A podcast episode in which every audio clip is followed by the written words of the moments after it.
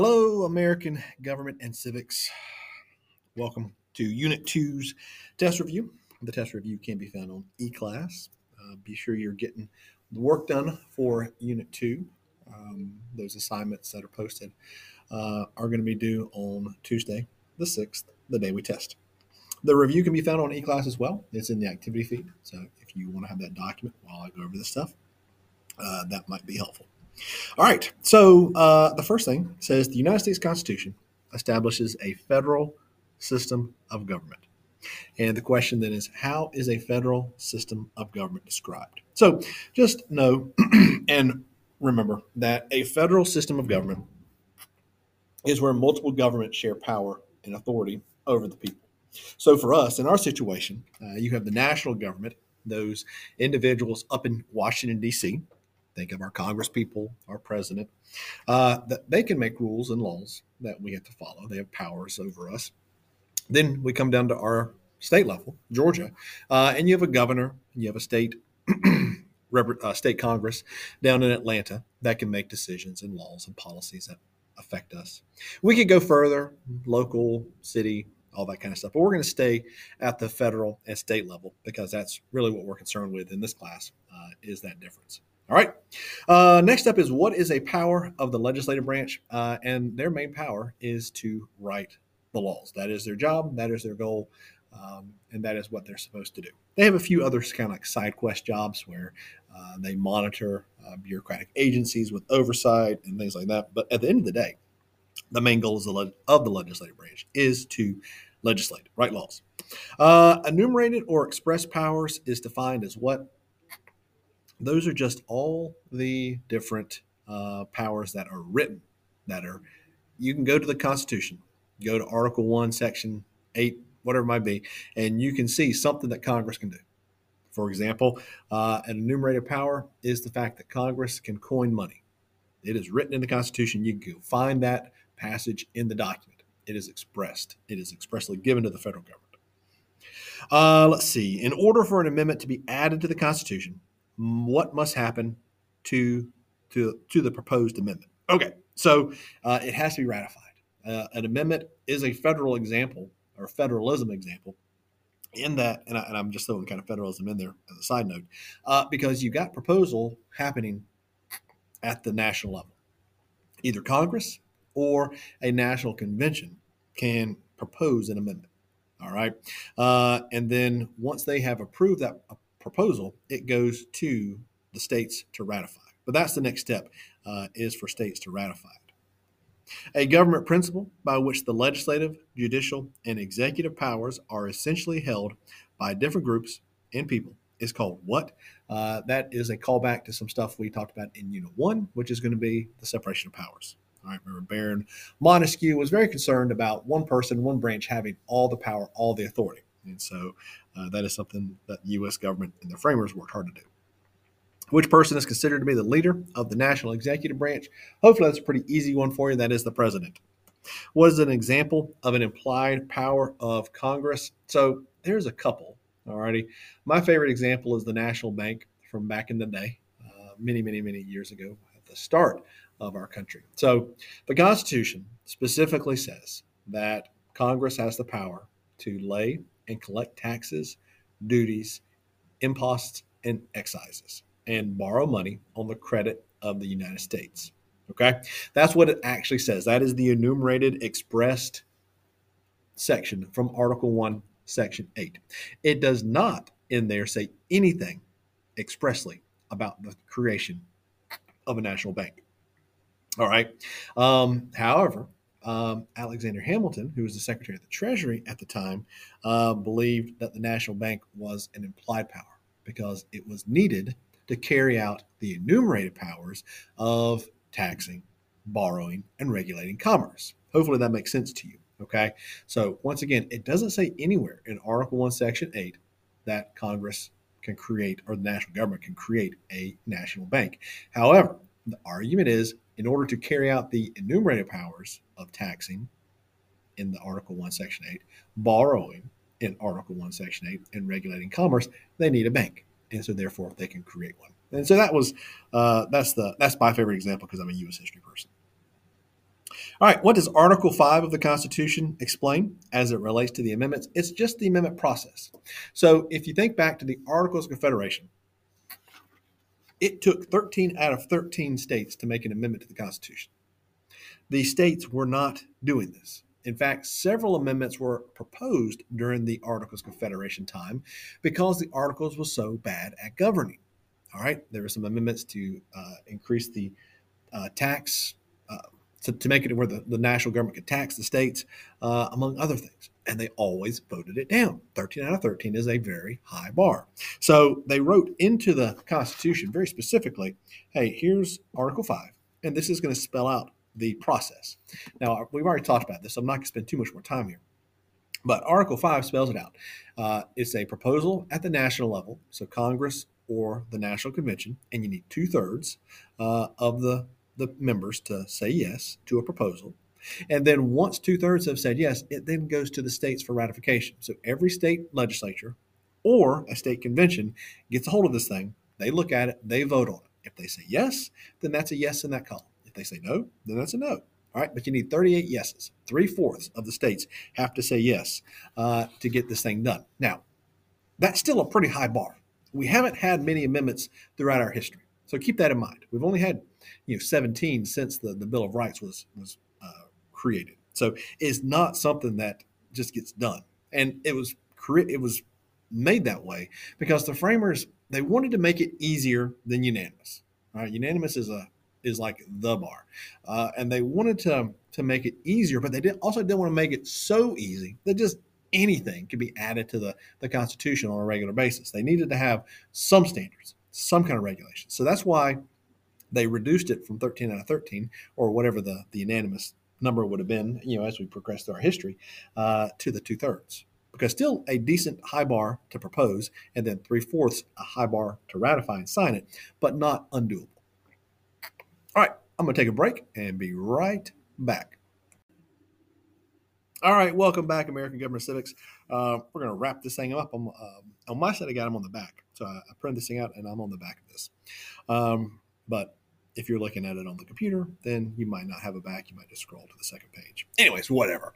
Uh, all right. So the question is why can the United States government be described as a republic or be called a representative democracy? All right. The framers created a republic. That was their goal. Pay attention to the Pledge of Allegiance the next time you listen to the Pledge of Allegiance. Uh, during Eagle time or something like that, uh, and you'll hear it say, "Hey, I pledge allegiance to the republic." Not to the representative democracy. However, at this point, we kind of are we kind of call them the same thing. They're interchangeable at this point.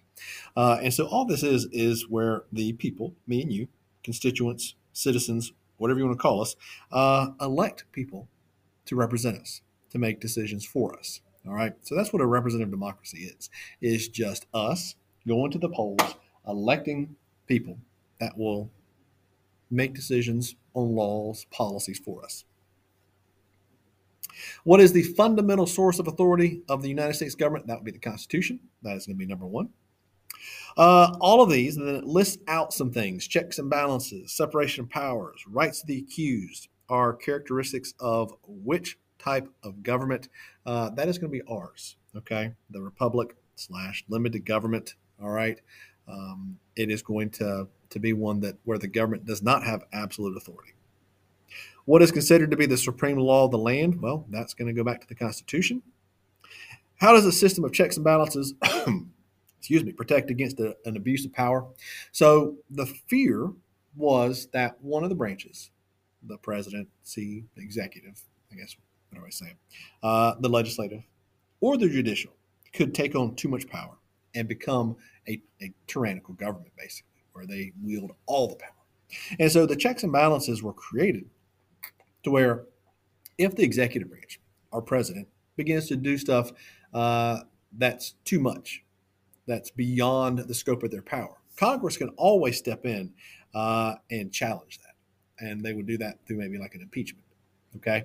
If Congress is going beyond just writing the laws, the president has the ability to step in. The president can veto laws that the president deems as unnecessary uh, or too powerful, or whatever it might be. So the checks and balances were created to try and stop uh, one of the branches from becoming too powerful. what was the main effect of the supremacy clause of the United States Constitution? So remember the articles, and I know I keep saying that, but just remember them and how weak and poor they were as a government. All right. Um, they couldn't do anything. They had this long list of things that they were supposed to do. They were supposed to take care of the, the debt balance. They were supposed to uh, negotiate and mediate between states. And, and just there was a long list of things they were supposed to do. However, they had no authority to do any of it. All the authority was left to the states. So uh, I think I told you this or you saw this, maybe I can't remember. Uh, but the first year, the Articles of Confederation needed money. And so they decided to tax the states. However, they didn't have the power to actually tax and force the states to pay. So they requested $5 million from the states, total, from 13 states. I'm not sure what the breakdown is there, uh, but that was the request. They got $400,000 back. Okay, Georgia didn't pay anything. So the framers recognized and realized, hey, we need to put something in this document that is going to make it to where uh, the government that we are creating, this new national government, is number one. And so they created the supremacy clause. The supremacy clause lines out, lines up the, the pecking order, basically. Hey, number one is going to be the Constitution. We always got to come back to this document. This document is what we base everything on. And we've had two questions uh, in this review that said, what do we go back to? And it's the Constitution. All right. Then they put next up is going to be the uh, federal laws, federal laws and policy. So national laws, national things like that. Uh, then they get into treaties, court decisions. Finally, they get down to the states eventually. But the supremacy clause was just made to try and back up the authority of the national government. Now, a key case, we don't really talk about it too much, and it, to me, it seems like it gets forgotten. But the McCulloch versus Maryland case, uh, it centered around the Bank of the United States. So we reference that. Uh, and the, the bank was being challenged by the states because the states didn't think the national government had the authority to do this. All right. And so that was one of the questions uh, in this case. And the Supreme Court uh, is going to say that yes, national federal institutions supersede the states. And just this, just this decision was such a huge decision because just think about had the Supreme Court come back and said, yeah, you know what, that whole supremacy clause thing where uh, national government things are uh, below the states, yeah, or excuse me, above the states, yeah, that's not valid. Well, now all of a sudden the states have would have would have had you know free reign to just do what they want to again. But the Supreme Court backed up the supremacy clause, which was super important to this new government because the McCulloch versus Maryland case was in like 1815, something like that. So right when we had just been created. All right, describe concurrent powers. Concurrent powers are powers in the federal system where uh, the federal government and the state can do it. All right, so the federal government has powers uh, and the states have the same powers. The easiest one is taxes. We have a federal tax, we have a state tax. So if you're working here in Georgia, you pay a federal ta- income tax, you also pay a state income tax. Uh, other things like um, enforce laws and things like that uh, are all going to be concurrent powers. What is the power of the judicial branch? Well, they judge the laws, they interpret the Constitution. All right, that's so their their main job is to back up the Constitution and make sure that the everything, that the every law that is challenged is constitutional. So they judge. Uh, what are the first 10 amendments of the Constitution called? And give an example of one of the amendments. So on this test, you do have to know specific amendments. So I'm going to go through uh, the Bill of Rights very quickly, as quickly as I can. All right, because you did a whole assignment uh, on this. So hopefully you're fluent in the Bill of Rights. Uh, the first one is the First Amendment, and this is our personal freedoms. It lists five freedoms. Okay, uh, it lists the freedom of speech, the freedom of press, the freedom of religion, the freedom of assembly, and the freedom to freedom to petition. So all five of those are in the First Amendment. The Second Amendment right is the right to bear arms. Okay, so you have the right to, to own firearms.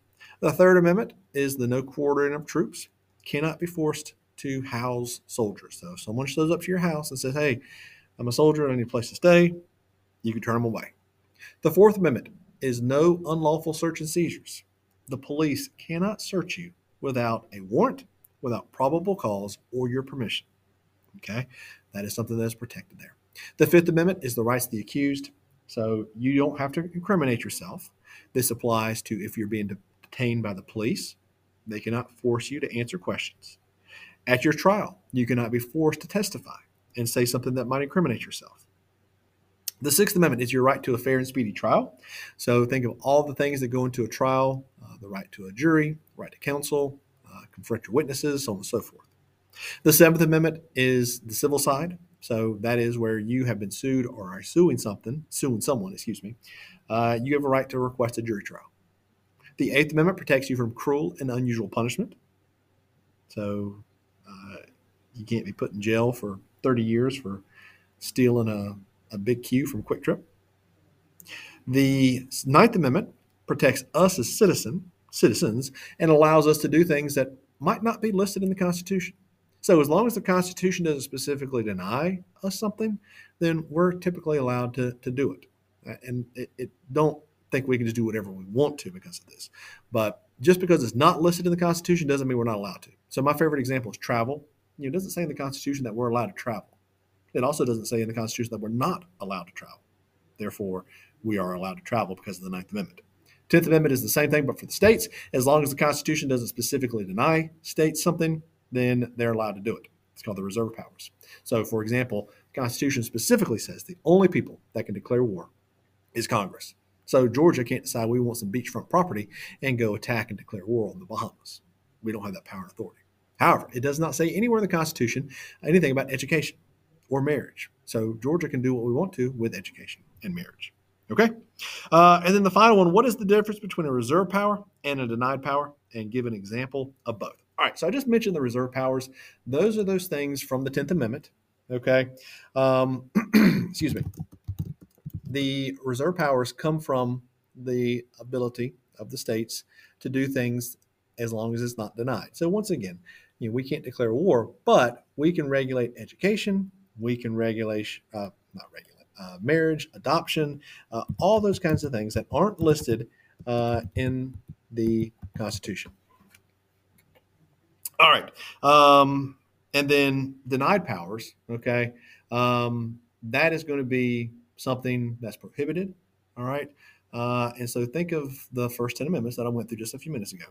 Um, you know, the government cannot stop you from criticizing the, the, them. They can't come in and, and, stop you from getting on your social media and say, man, the government's doing this, and I really don't agree with that decision, and, and you can critique them, and they can't stop you. Okay, so taking away your free speech would be a denied power. They're not allowed to do that. Uh, the unlawful search and seizure, they can't come and just search you. Okay, so reserve power, uh, we said uh, the education, marriage, things like that. Uh, denied powers are basically all those things in the Tenth Amendment that the government can't take away from. You. All right, guys. Uh, just like last time, the test will be on eClass. So bring your charged Chromebook to seventh period. Uh, if you need to take it early, I know a couple of you have like work-based and things like that. Come early Tuesday morning, like not super early, but sometime during the, the morning before Eagle time, so I can send a request uh, for you to come during Eagle time and take the test. Uh, we'll do test corrections just like last time, where you'll retake the test. Uh, and yeah, there we go. All right, guys. Best of luck, and I'll see you when I see you. Take care. Bye bye.